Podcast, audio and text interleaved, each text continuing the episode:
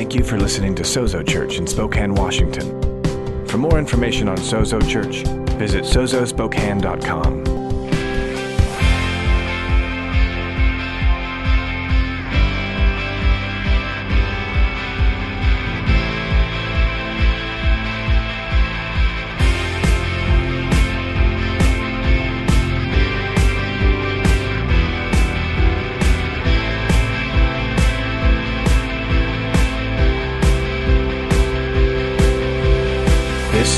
Sozo Church. I've said this at least three times before, um, but I thoroughly enjoy worshiping with you people. Honestly, um, I'm not talking bad about other churches, so don't take it as this, but I've led worship um, in, in a, more than two places, and uh, not everyone is as easy to lead in worship as you people. So thank you, because you make our job very easy to, uh, to do. So thank you so much for that. Um, real fast, um, brief, personal kind of uh, moment here.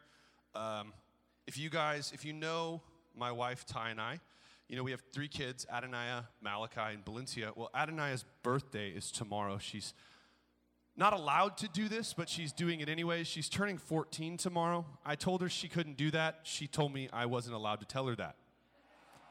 So she's already entering into the rebellious phase of teenage years because she's refusing to not grow up. So uh, if you know her uh, and you could go embarrass her by telling her happy birthday, not right now, later, after I'm done talking, um, that would be great. Uh, we're in the midst as a family of soccer season. I never thought I would be a soccer dad, but I totally am. I want to thank all of you who've been praying for me. Uh, some of you know this, some of you don't. Uh, I was asked, uh, my wife says they made everybody do it, but I don't think so. They, they asked me to, to sign a document saying that I would uh, behave with sportsmanlike conduct from the side of the field. I'm that dad. I never thought I would be that dad. I yell at the kids, I yell at the coaches, I yell at the, the officials. I'm just screaming from the side of the field, going the whole time, going like, why am I doing this? My older brother, literally, I, my, my, my kids invited him, hey, Uncle Matt, can you come to our games? It'll be really fun. He came to one. My kids invited him again. He said, not if your dad is going to be there. So I've been really good. I'm thanking you. Uh, for those of you who've been praying for me, uh, I was, I've been really, really good. I haven't yelled or screamed or hollered or thrown a chair or anything. This whole season, it's been great, and uh, kids have been having fun despite the fact that my daughter, Valencia, who is a first grader, is in a league where they don't keep score. kind of feel like those sorts of leagues are like brand new pencils, they have no point. And uh, yet, I'm paying money for her to do it. So, uh, the fact that I've kept my cool at those games is even more amazing. But uh, I We're going to go ahead and jump into the point this morning, into the message. We launched a new series uh, last week, and we're going to just pick up on that. I'm very, very excited. You know, uh, just as a side note for those of you who were around this summer, this summer we did something that is very uh, uncomfortable for me what we did was we did a, a, sort of a topical series where we talked about a different topic every Sunday. And just to transparency here for a moment, as a preacher, I'm used to just opening up the Bible and just following it where it leads us. And I'm very excited about the fact that we're back in a series where we can just do that. So uh, I'm excited. I hope you're excited. Uh, before we jump into our main text, which is uh, Isaiah chapter 64. It is the chapter that we are walking through together as a church over the next few weeks. Um, before we get there, I have some opening verses that I'd just like to read, kind of to get into our hearing, to get into our minds so that we're aware of them. So we're going to go ahead and throw those up on the screen. The first is from Exodus. It's Exodus 33 14. This is God speaking. He says, and He said, My presence will go with you, and I will give you rest. Next, from the Psalms, we have Psalm 100, verse 4. It says, Enter into his gates with thanksgiving and his courts with praise. Give thanks to him, bless his name. And then we jump ahead to the New Testament, to the Gospel of Matthew 18 20. It says, For where two, this is Jesus speaking, where two or three are gathered in my name, there I am among them. And last but certainly not least, we have James chapter 4, verse 8, encourages us, instructs us to draw near to God, and he will draw near to you. Cleanse your heart, your hands, you sinners, and purify your hearts, you double minded. Now let's jump straight away to Isaiah 64. Isaiah 64, verse 1. It's on page 694 in my Bible, if that helps anybody else. It probably won't.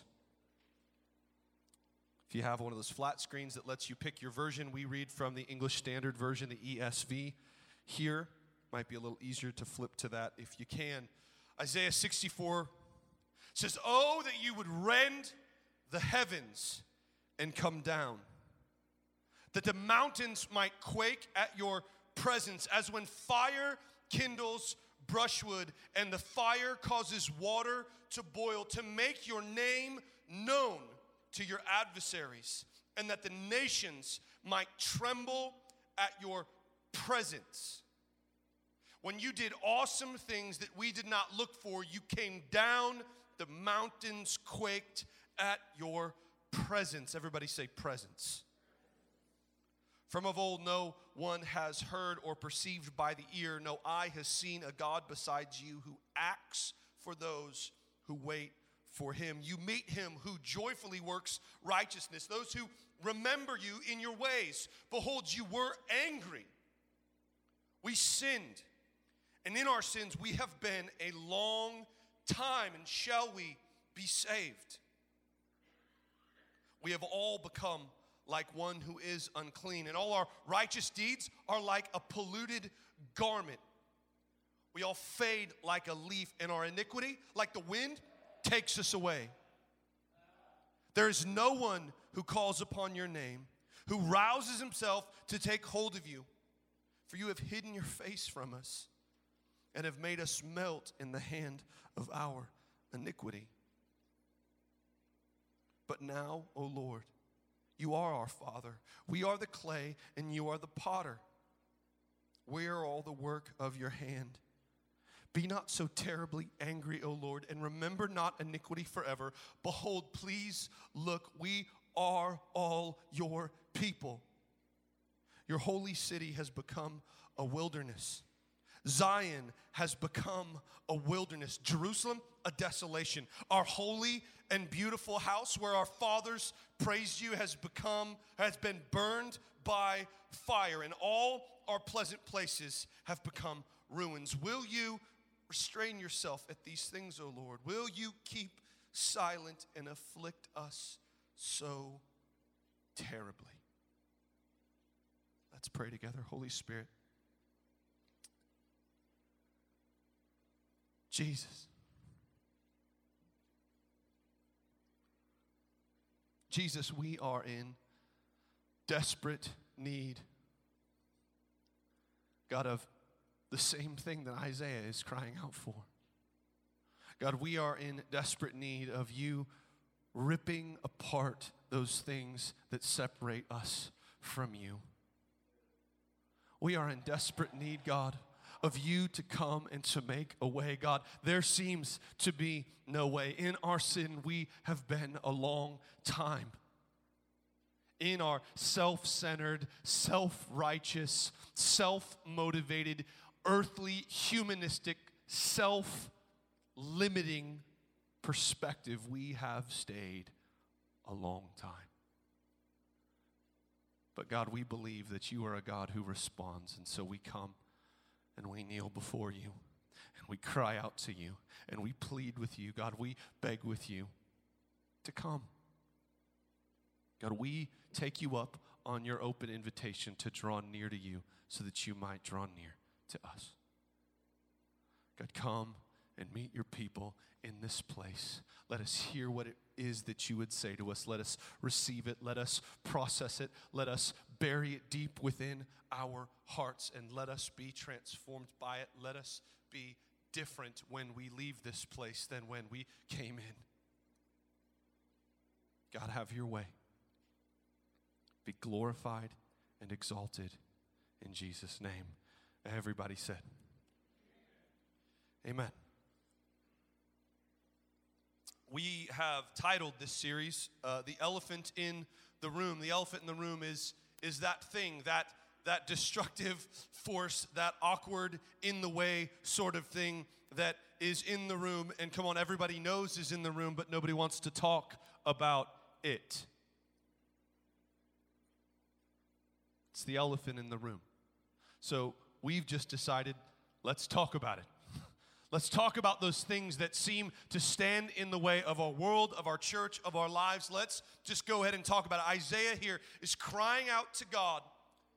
It's, it, is the, it is the heartfelt, genuine outcry of someone who is aware of the reality of the elephants, come on, in the room, and he's crying out to God. So, what we're gonna do is for the next several weeks, just look through these things and, and look at the issues and the, the problems and the elephants that are in the room that Isaiah is dealing with here. We're just gonna talk about it.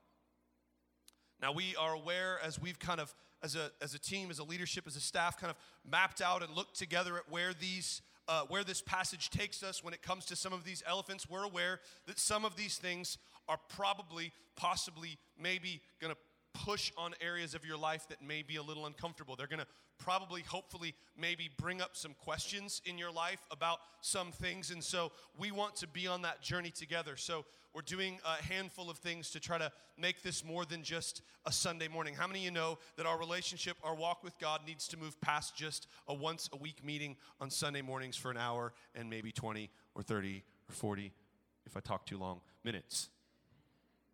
It's got to move past that. So we want to try to help you do that. So we're doing a handful of things in that. Uh, one of the things is uh, kind of simple. We are we've created some very brief um, uh, kind of blog posts for you to read uh, each week. They're short, they can be read in just a few minutes. They're not long and lengthy, and uh, doesn't take a whole lot of time. Just kind of maybe in your morning routine, that ability to just kind of read them, talking about uh, people in our church sharing stories about times when God addressed elephants in their life and how those things worked out and how God did that. So those things are being brought up. They'll be posted to our, our Facebook page if you are on that sort of thing. If you're not, you can still find it through there, facebook.com slash sozo church. Easily be found there.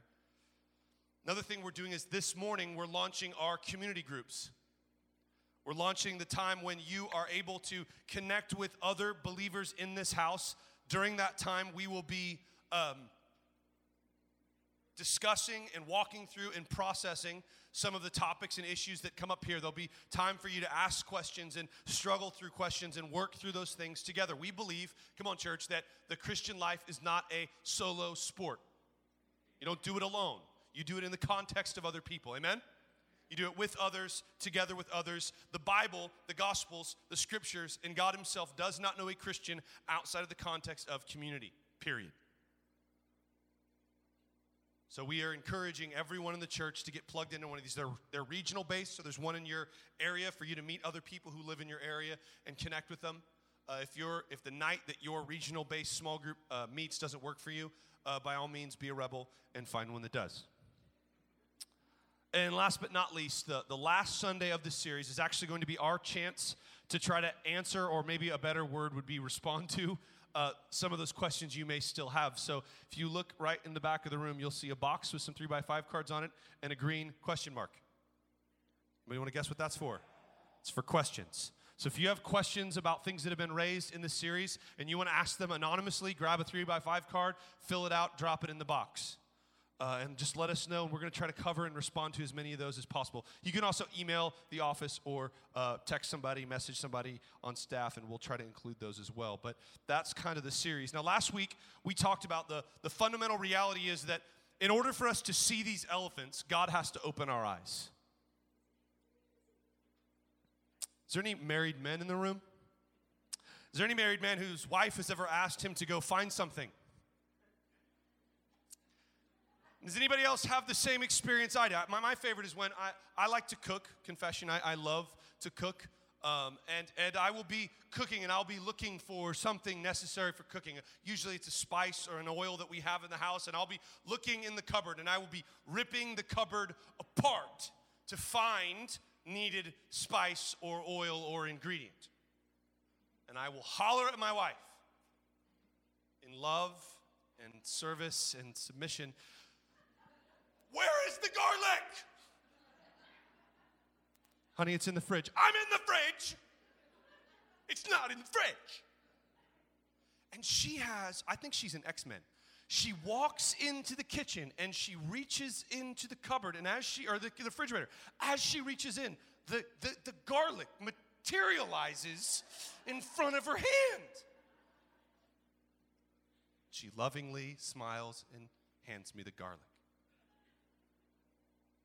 I think this sometimes is what we as believers need, amen?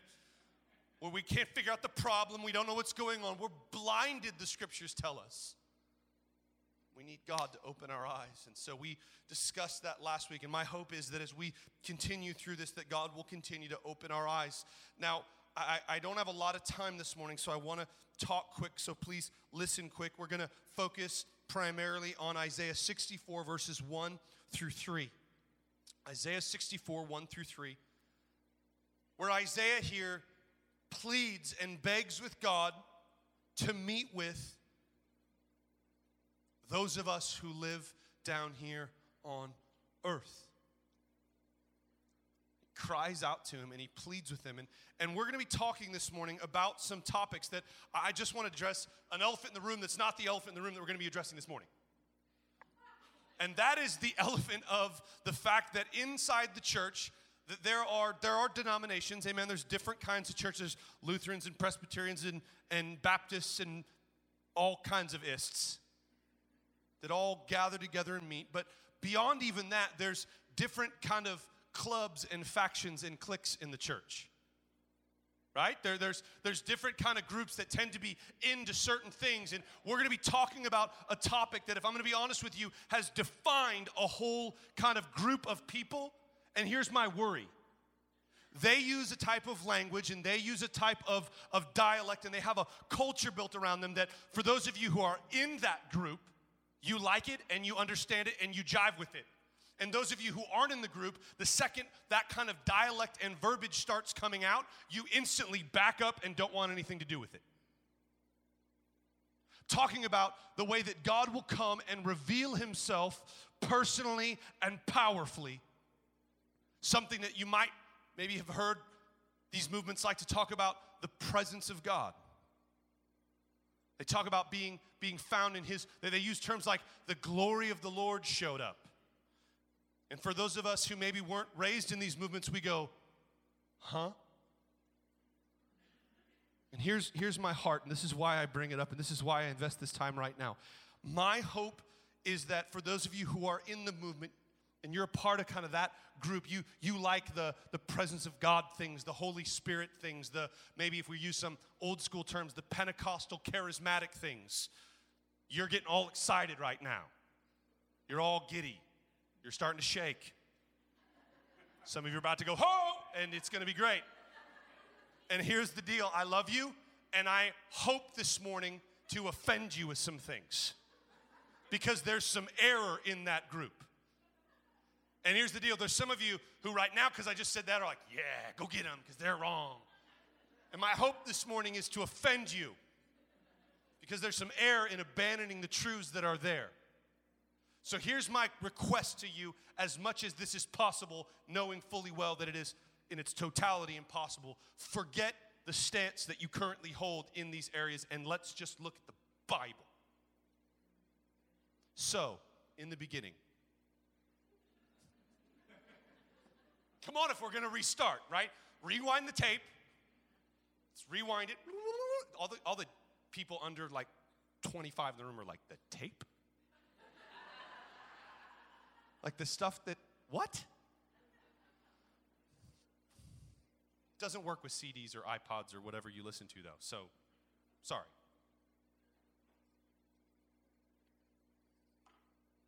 Rewind the tape. In the beginning, a good and gracious and loving and holy and just and beautiful and magnificent and awesome and, and resplendent God created this world that we live in. And He created all things good and perfect. And within this good and perfect creation, He put mankind bearing, the Bible says, His image. And He put us here to enjoy all things richly to enjoy Him richly, and to glorify and exalt Him by enjoying all things richly. And He placed us in this perfect world, and, and he, he gave us the unique capacity that the scriptures say we bear the image of God. What that means is we have the capacity, unique, I believe, in all of creation, to have a genuine, real encounter and relationship with this God who made all things. And He placed us in the midst of this creation and encouraged us to enjoy it. And if we're honest, we look around and go, then what happened?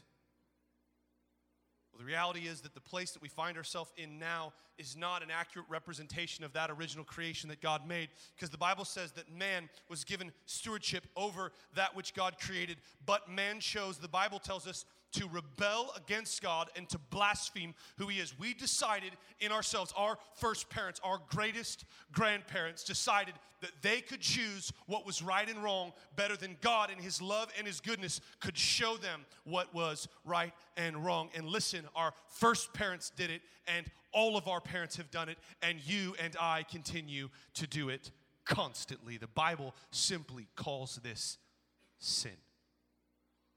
It's the belief that I can choose for myself what is right and wrong better than what God can show me. And so, in this, we are, and in this, we stay in rebellion against God. And because God is holy, He cannot be around what is common. His holiness fundamentally means that he cannot be polluted by what pollutes us. And so we are kept distant from him. Now, the typical evangelical analogy of this is there's a chasm. Anybody ever heard this before? There's a chasm between you and God. There's an impassable canyon, and you are on one side, and God is on the other. And while that is an analogy that works, can I give you a better one? Mankind is not separated by a chasm, mankind is building a wall. We build a wall to keep God out. We say, we want to be over here and do our thing, and we will continue in our rebellion and stack bricks and mortar to keep him out. We find ourselves in this place, separated and, and distant, and building and building and building continually higher and thicker a wall to tell God we want nothing to do with him problem is we were created with the capacity to encounter him. And this is still evident in our very makeup. Even, even, the, even the humanistic, secular, self centered psychologist Maslow recognized this in his study of the human uh, desires and longings and drive. He put at the end of his life, anybody ever see the, the pyramid of human desires or human needs? They talk about like, we need shelter, we need food, we need relationship, we need self actualization. that at one point in his, in his life, he believed that to be the pinnacle of the human experience, was to kind of become self actualized. But what he realized after studying toward the end of his life was that that was not the, the, the, tippy top of the pyramid. The tippy top of the pyramid is something he called transcendence. Everybody say transcendence. I'm not talking about the bad movie made by Johnny Depp. I'm, I'm two of you heard of that movie. Okay. Um, what he was talking about is this, this innate desire that seems to reside within mankind that desires to connect with something, I'll put it this way, beyond the natural something beyond themselves, bigger than themselves, and grander. And, and I liken this desire to a paraplegic who has a, the desire to move but does not have the ability. See, we might have that desire, but the problem is not the desire. The problem is there's no way for us to fulfill that desire. We don't have the capacity to encounter God because of this thing the Bible calls sin. And so, because we have this desire, we are left in desperate need for divine intervention. We have built a wall we do not have the capacity to scale or to penetrate. And it's a wall, please hear me, of your building and my building. We have separated ourselves from the God who loved us and the God who created us and the God who designed us to enjoy Him and to be in fellowship with Him. We decided we would rather do things our own way. And so Isaiah here is crying out and saying, God, break through what seems to be blocking you from here. Now, we're not we're not Old Testament Jewish people, so this verbiage might not make sense, but God had warned that if his people fell back into rebellion, he says, I will shut up the skies. Isaiah here is hearkening back to that language and saying, God, the skies, they're shut up. Come on, has anybody else ever been in a place with your relationship with God where you are praying and your prayers seem to bounce off the ceiling and just come right back at you? And here we find Isaiah pleading and begging with and crying out to God, saying, God, please break through all of this stuff that seems to separate us. And the heavens, tear asunder the skies, break through the clouds, and come down. And I would encourage us and plead with us and call us to that sort of prayer. But my worry is that we might desire that sort of prayer, and we may even pray that sort of prayer in utter ignorance of what we're praying. You see, that sort of prayer is going to be answered by God. And we need to be prepared for the answer that comes so now I'm going to ask you with me, if you can, shift gears real fast and move into the teaching portion of our message, where I stop yelling at you. Oh, he knows he's yelling?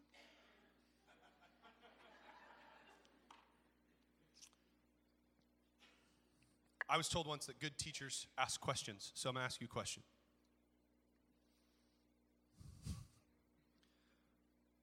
God's presence is everywhere, yes? Or no? Some of you are like, mm-hmm.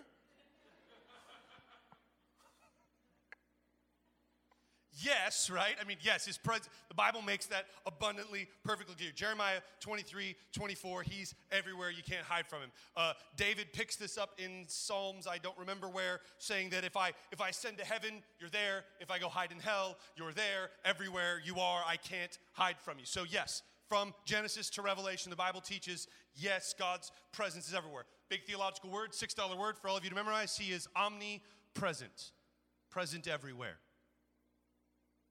But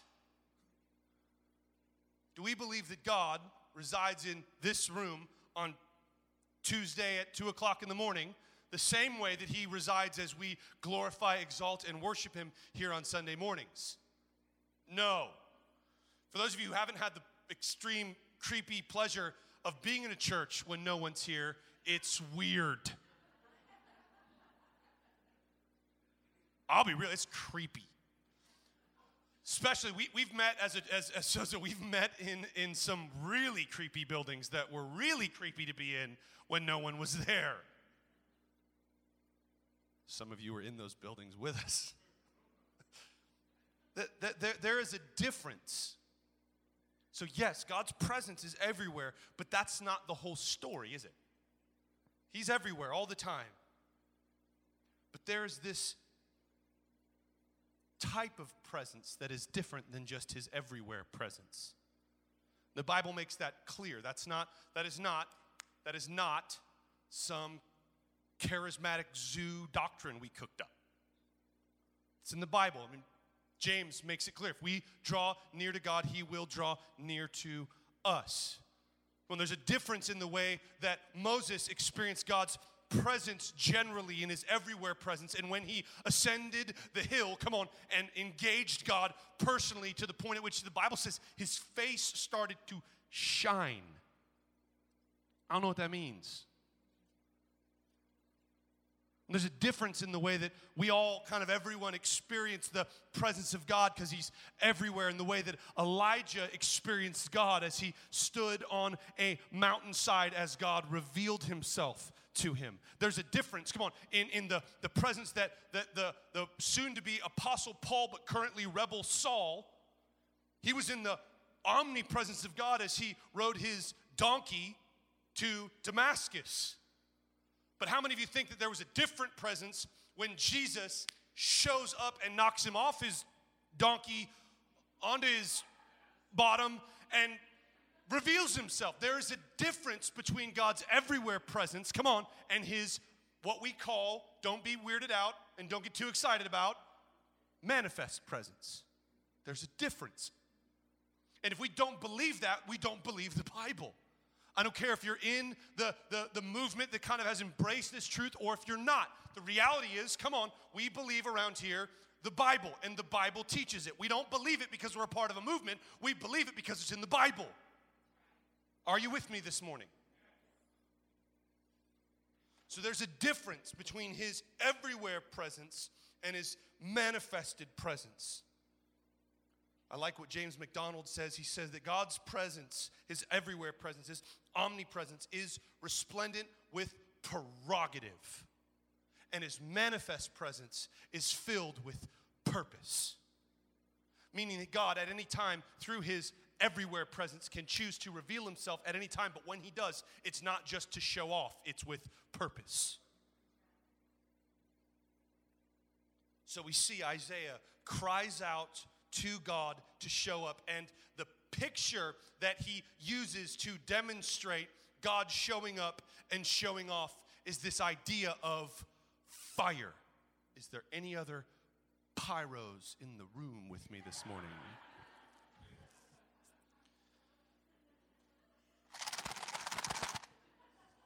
I love fire. I'm just going to confess right now, it's fun.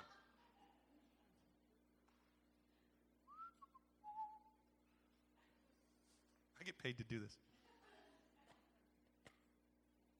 Fire. It's pathetic right now, but you wouldn't find this so pathetic if I dropped it in your lap. Fire. This is the this is the picture that Isaiah says that it's like when God shows up. He says that our God is a fire. Hebrews 12 tells us the same thing that God is a fire that he shows up this this word fire in hebrew. It's a primitive hebrew word. It's it's it's it's it's a visceral type word in hebrew. It it's first seen i find this interesting it's first seen in the bible this specific word where god makes a covenant with abraham.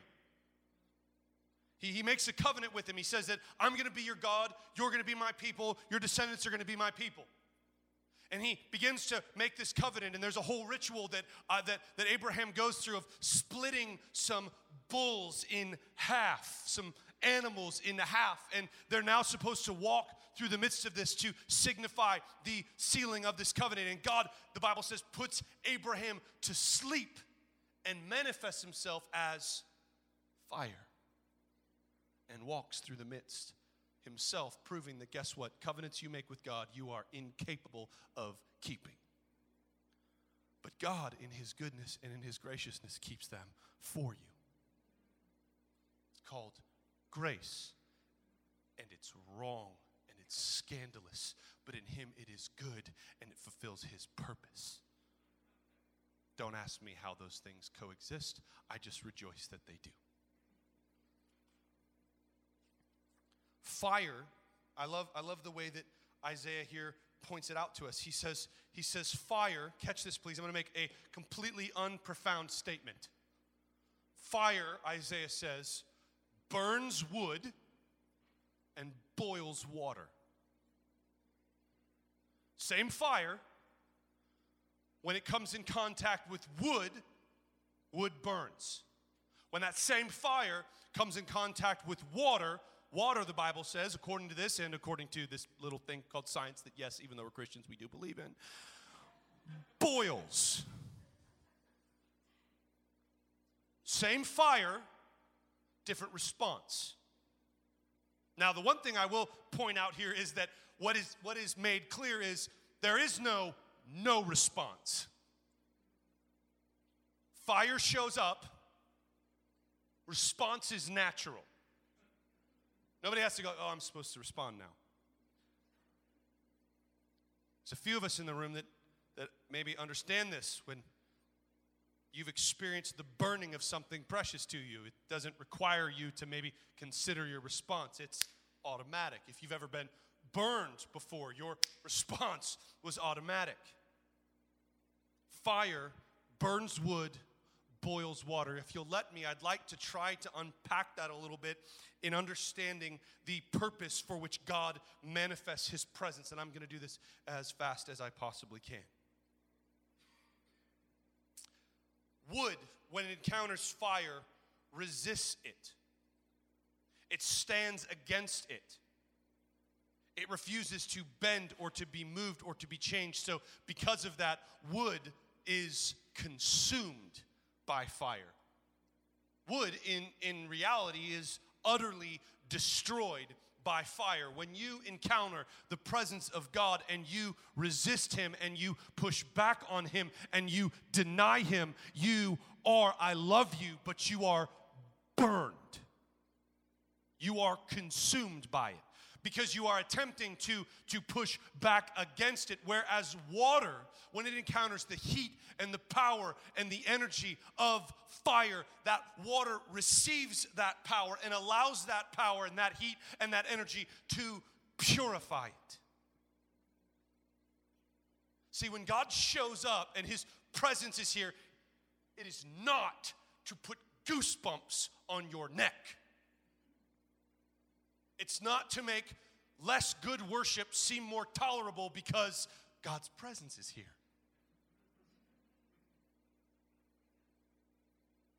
No, no, we've never said anything like that. No, that's, that's not the point. It fundamentally requires, demands, and will produce a response. Is your heart wood or water? When God's presence shows up, do you stiff neck yourself against it? Do you resist it? Do you, do you harden yourself to it? Do you, do you deny it and, and therefore are you consumed by it? Or does that heat and that energy and that power begin to purify your life? Are you willing to be, I love you, are you willing to be transformed by that presence? Come on, not by behavior modification, not by trying harder, not by some uh, internal commitment to an external set of rules that you promise God you'll try harder this time.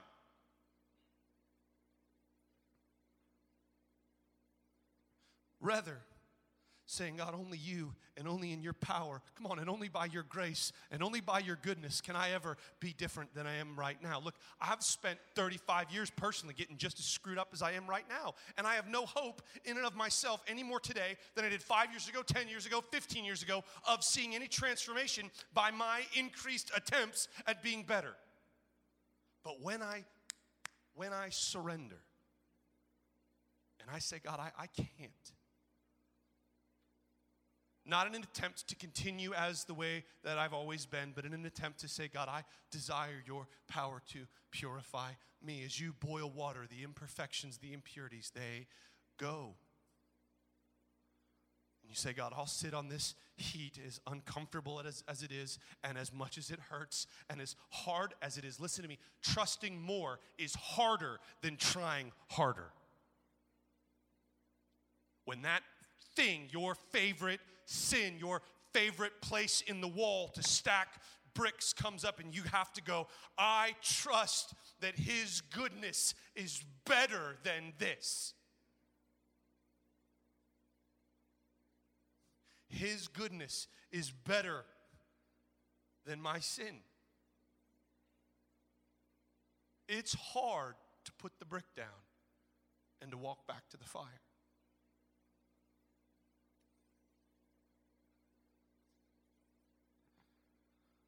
You see this in, I believe it's Psalm 139. I think I put it on the slide. 139 something.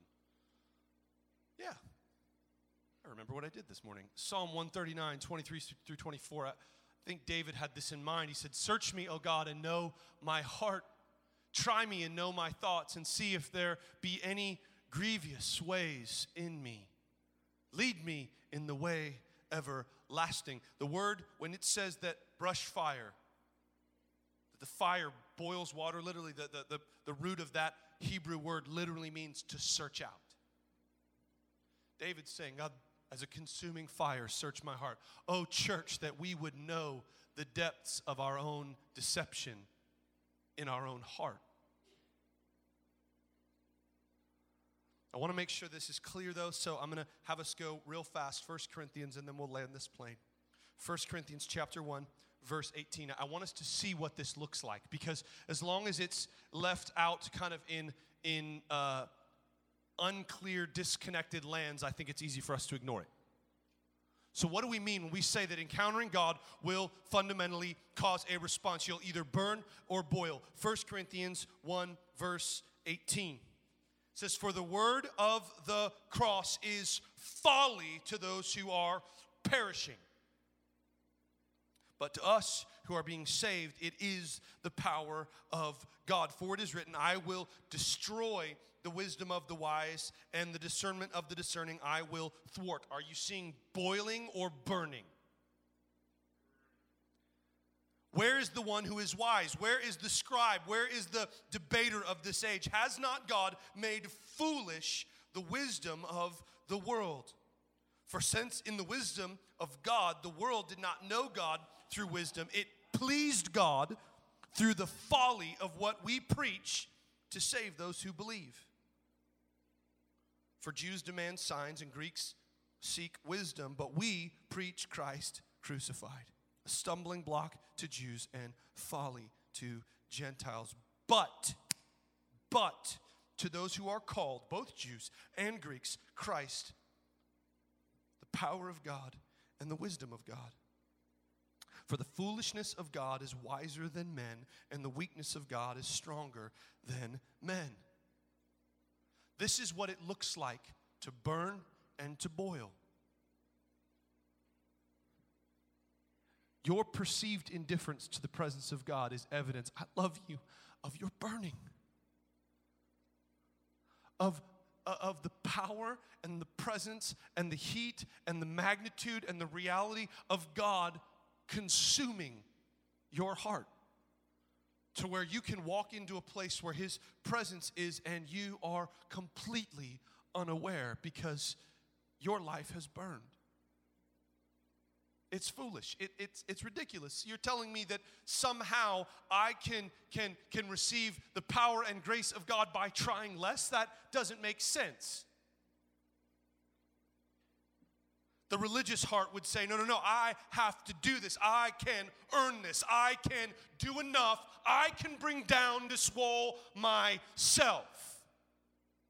And little do you know, you're simply making the wall higher and thicker and more impenetrable. And the rebel would say, "You tell me it's more more more enjoyable, there's more joy and more pleasure on the heat than stacking these bricks? You are a fool." And your heart burns.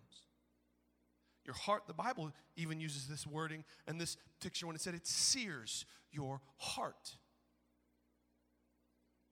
Searing kills nerves it, it, it, it denies you the ability to, to feel.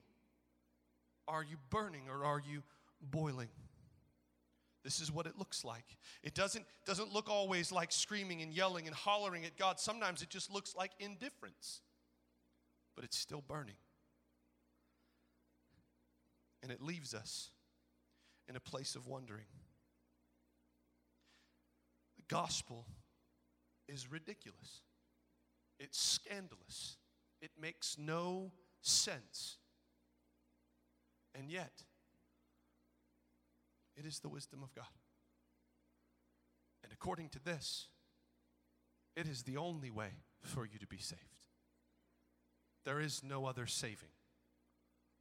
There is no other name under which under heaven by which men can be saved. There is no other hope. So, my question is when God reveals himself to you, indifference is not an option. So, what will your response be? Will you be wood or will you be water? And here's the real creepy part for me. We're going to land this plane. John chapter 1. John chapter 1.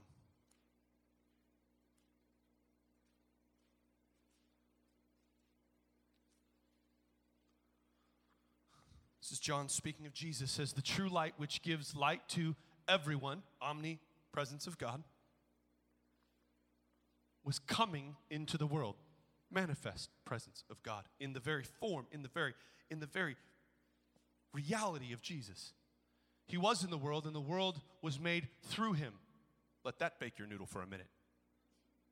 Made it, and he's in it. Creepy. Yet the world did not know him. He came to his own, and his own people did not receive him. But to all who did receive him, who believed in his name, he gave the right to become children of God. Please hear these last few words who were born not of blood, nor of the will of the flesh, nor of the will of man, but of God. I don't get to try to convince you to be wood or water. The reality is, your response will prove whether you are wood or water. I was asked once by a youth pastor who had been listening to our podcast, and he said, How do you preach the gospel so boldly and with such volume and with such anger?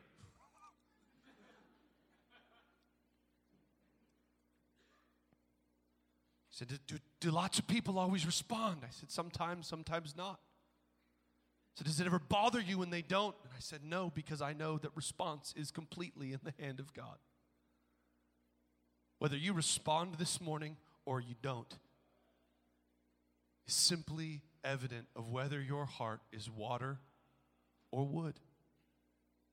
I'm begging you in, in, in all my capacity and with all of my ability for you to be water. To not resist, but receive that power and that heat and that purifying. But if you choose to harden your heart and to resist the presence of God, there is nothing I can do about it but watch you burn.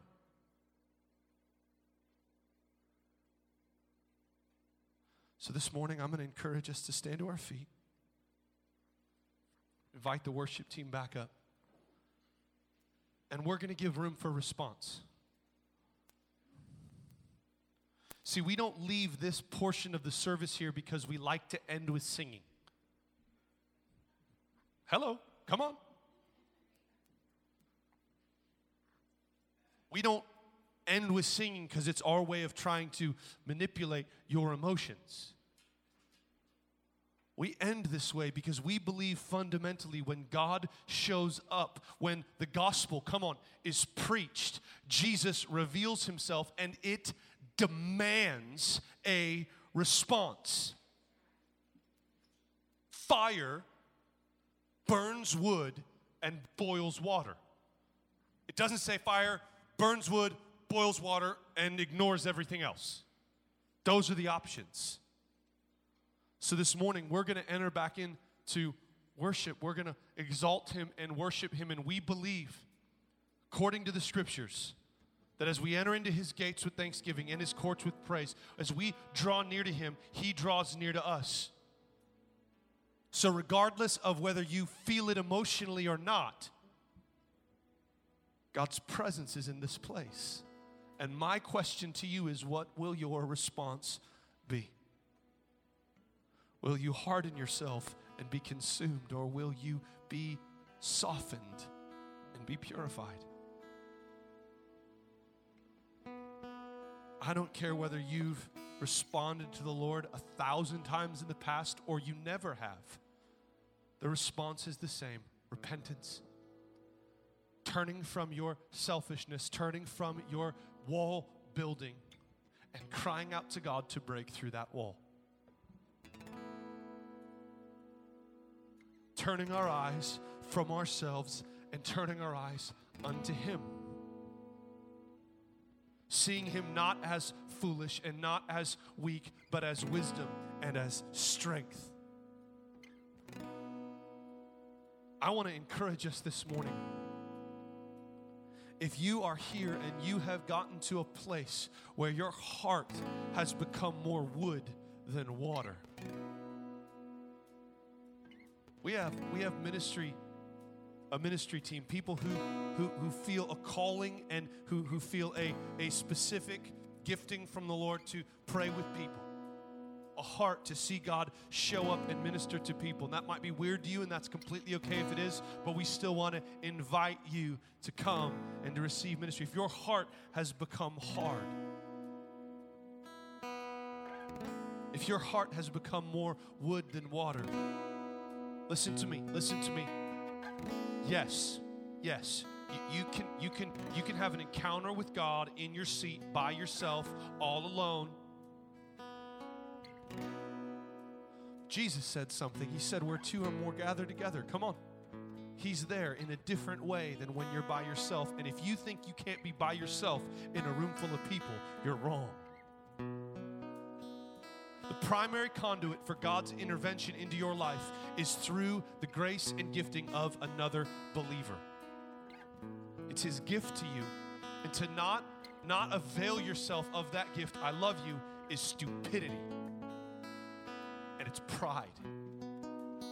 And the fact that right now some of you are feeling that stirring in your own heart, you're feeling that boiling, and yet you are resisting the leading of the Lord to draw you to Himself through another is only the more evident. I love you that you should leave your seat and come forward as we begin to enter into worship.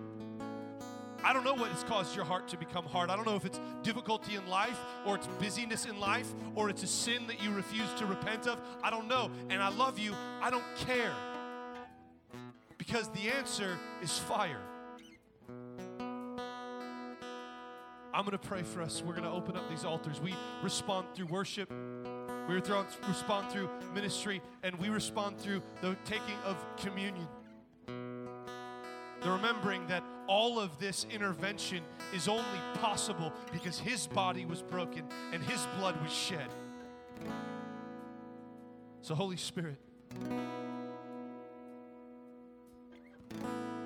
we ask you to come. We ask you to come and to be fire in this place. God, we ask you to come and to purify hearts in this place. God, we ask you to grant repentance to hearts in this place. God, I specifically am asking for repentance for those who are called by your name and whose hearts have begun to slide back into hardness.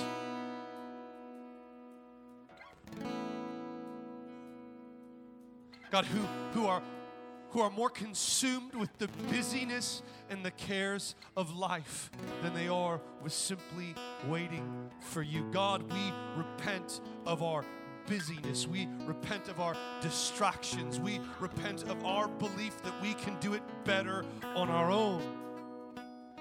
Rend the heavens, break through the wall. We lay it all down. We, we, we abandon our building efforts at building a wall to keep you out. We cry out to you to break through the wall, to be God.